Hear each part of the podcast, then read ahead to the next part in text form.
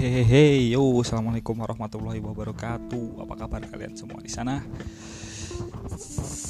Selamat datang di Sinyo Podcast. Gua yang kali ini gua lagi ngangkat tema masih seputar sepak bola, guys.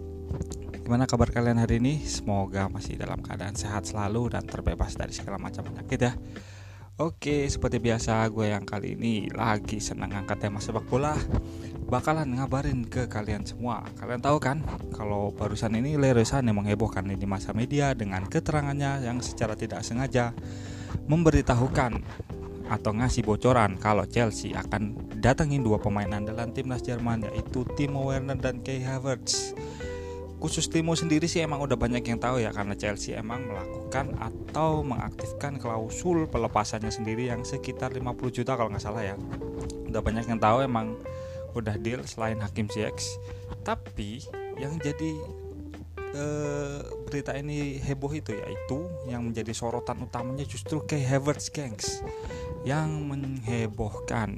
Gimana nggak? Pemain ini yang digadang-gadang menjadi salah satu pemain muda berbakat di usianya yang baru sekitar 20 tahunan, ia sudah menjadi salah satu andalan Bayer Leverkusen Gangs. Kemampuannya ini dilirik banyak tim-tim besar dengan kemampuan kedua kaki yang sama baiknya atau di bahasa FIFA-nya tuh ya no weak foot ya itu serta ketenangan dan gaya bermain seperti Ozil pada masa jaya-jayanya dan satu lagi yang mampu berperan di berbagai sektor mulai dari false nine eh, false nine ya. Winger juga bisa bahkan terkadang dia juga menjadi striker dengan postur tubuh setinggi 190 meter.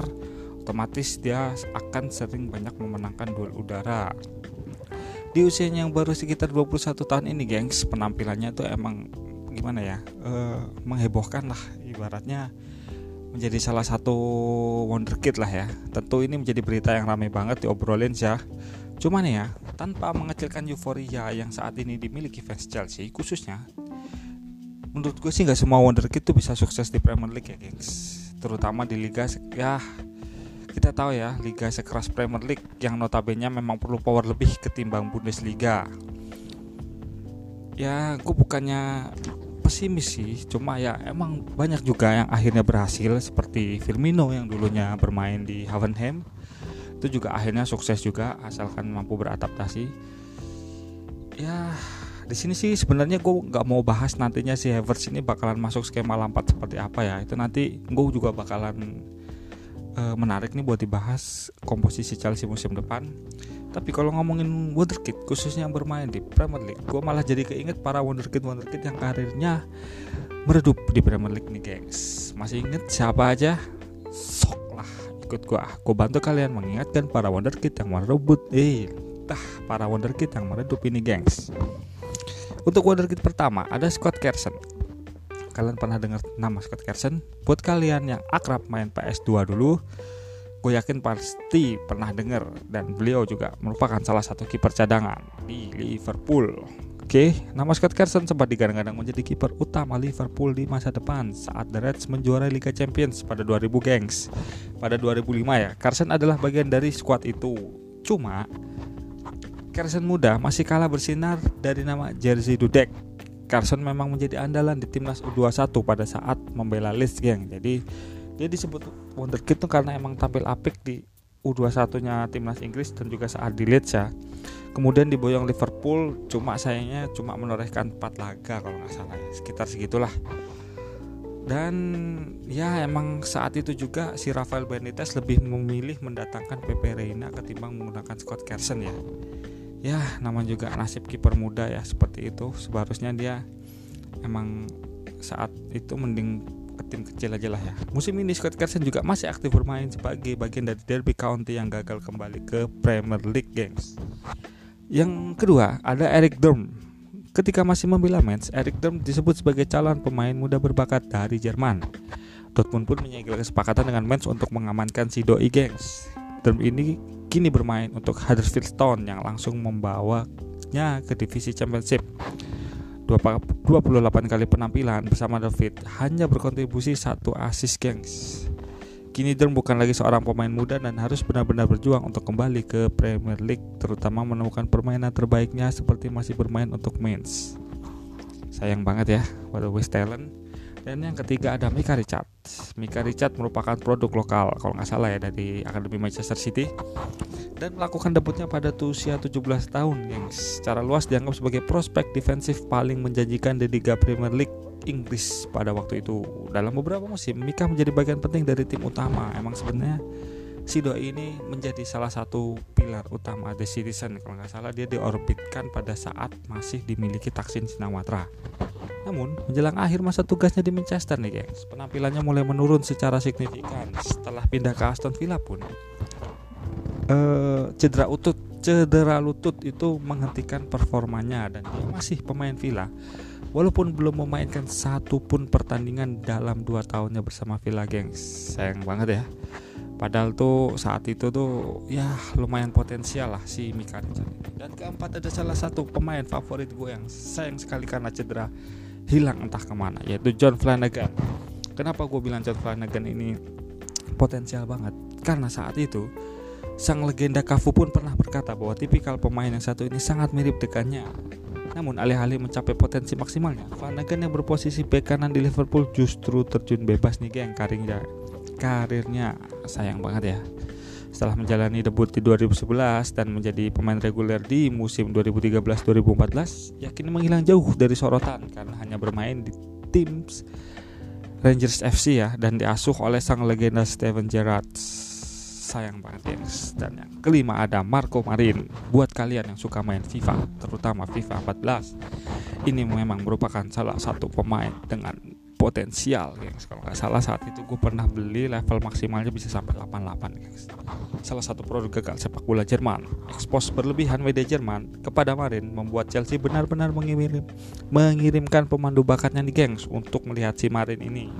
Yang ternyata flops ya atau gagal. Bahkan saat ini updatean terkini tuh ngomong e, bilang kalau Marin ini bakalan gabung sama Ajax ya gengs. Bahkan yang di usianya udah 30 tahun banyak bertanya masih mampukah si Marin ini menemukan kembali performa terbaiknya? Kalau menurut gue sih ya mungkin dia salah milih tim ya karena saat itu tuh Chelsea itu lebih cocok dihuni oleh pemain-pemain yang mempunyai body ball yang sangat kuat. Sedangkan Marco Marin ini lebih ke tipikal yang kecil ya. Dan emang bukan seorang petarung kalau menurut gue jadi ya salah milih klub aja sih. Dan yang keenam ada Titi Sandari, Edgar David yaitu Royston Drenthe. Meskipun si Drenthe masih berkeras bahwa dia dicap tidak adil oleh media sebagai bad boy, masalah sepertinya tak kunjung henti mengikutinya. Dan si Drenthe ini gokilnya akhirnya memilih jadi rapper gengs kemudian pensiun pada 29 untuk fokus pada karir musiknya. Si Doi ini pernah main sama Everton, Reading dan juga Sheffield Wednesday di Liga Inggris. Meskipun demikian, si Doi ini ternyata sempat memilih main bola sambil jadi rapper karena Drenthe merasa masih banyak yang mau menggunakan jasa Doi. Dan yang ketujuh ada kompatriotnya Marco Marin gengs yaitu Lewis Holtby yang juga saat itu kalau kalian pernah main FIFA 14 gue yakin pasti kalian beli pemain satu ini ya gengs. Karena emang ya masih ada yang ingat nama Holtby juga kan? Gue yakin playmaker Jerman ini pernah tampil gemilang bersama Schalke dan penampilan itulah yang akhirnya membuat Spurs tak ragu merekrut Holby dari Schalke. Pas gue denger si Spurs ini ngerekrut ini tuh sebenarnya gue uh Spurs beruntung banget nih dapetin bocah tapi ternyata Holby tak sebaik ketika bermain untuk Schalke gengs Ya lagi-lagi cedera membuat karir Holby berantakan di Spurs Total hanya 20, 25 penampilan selama dua musim membela The Lily Whites dan yang kedelapan ada nama legendaris yaitu Sean Rex Phillips. Siapa sih yang nggak tahu si Doi? Buat kalian yang pernah main PS2, gue yakin pasti seenggak-enggaknya mainin si Doi karena emang mempunyai speed yang kenceng ya, walaupun emang stamina-nya ya bisa dibilang jelek, tapi gue yakin kalian pasti sering dengar nama pemain satu ini. Pemain yang dibolong yang diboyong Chelsea dan mempunyai predikat sebagai super sub kalau nggak salah saat itu ya.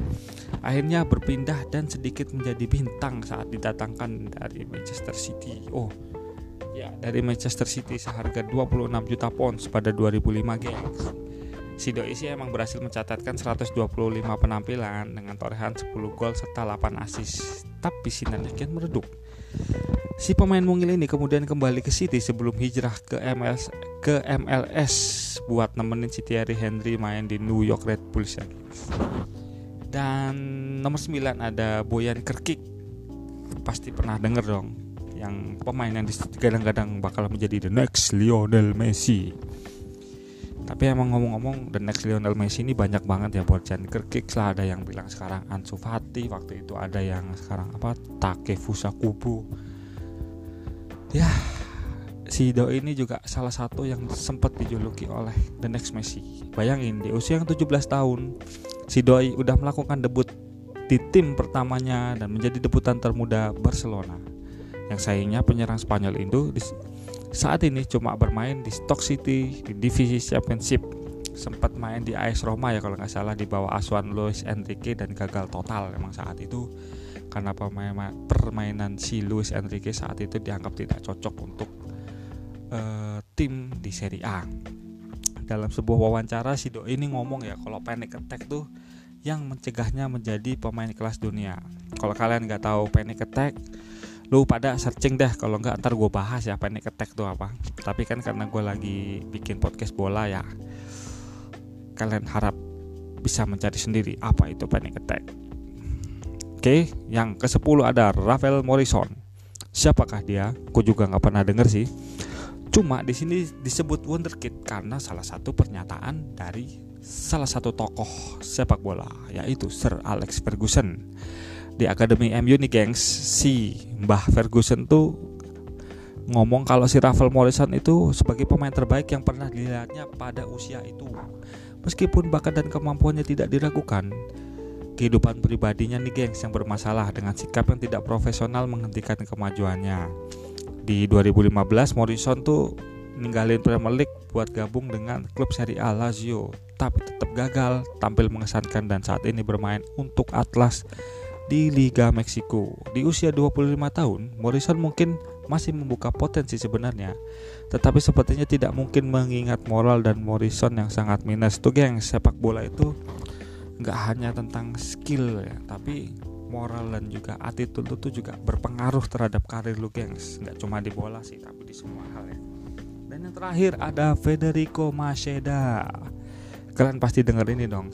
Dan bisa dibilang juga merupakan uh, yang digadang-gadang bakal bersinar benderang karena apa karena Old Trafford juga menjadi salah satu saksi bahwa si doi ini tampak siap menjadi bintang setelah menjadi penentu gelar juara geng saat itu dengan golnya yang sensasional melawan Aston Villa.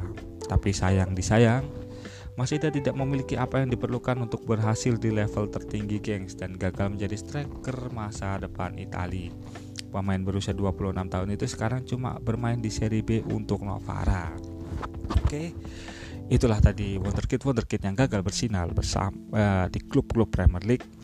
Sebenarnya nggak cuma Premier League sih, geng, cuma banyak lagi cuma kan emang saat ini yang lagi rame ya Premier League jadi gue bahas pemain-pemain yang meredup di Premier League dan sangat disayangkan mereka-mereka ini akhirnya tenggelam tak karena cedera, tak karena attitude tadi seperti Morrison. Dan intinya memang banyak faktor yang bisa bikin si Wonderkid ini kehilangan sinarnya ya gengs. Tapi ya semoga pertaruhan Chelsea mendatangkan dua pemain muda Jerman ini tidak seperti berakhir seperti pemain-pemain tadi. Banyak juga kok pemain wonderkid yang akhirnya bisa bersinar ya. Ya banyak seperti Raheem Sterling bisa juga seperti si Kevin De Bruyne yang awalnya redup juga akhirnya bersinar lagi bersama City saat ini. Ya semoga aja sih uh, bisa menambah semarak Premier League ya gengs. Semakin bertabur bintang. Oke, itu tadi salah uh, profil-profil tentang pemain-pemain yang flops, wonderkid yang gagal bersinar di Premier League. Semoga podcast ini bisa nambahin wawasan kalian tentang dunia persepak bolaan dan jangan lupa tungguin lagi podcast-podcast gue tentang sepak bola. Semoga uh, apa yang gue sampaikan ini bisa mencerahkan kalian dan bisa mendapatkan informasi dan wawasan buat kalian ya gengs. Terima kasih udah mau mendengarkan podcast ini. Wassalamualaikum warahmatullahi wabarakatuh. See ya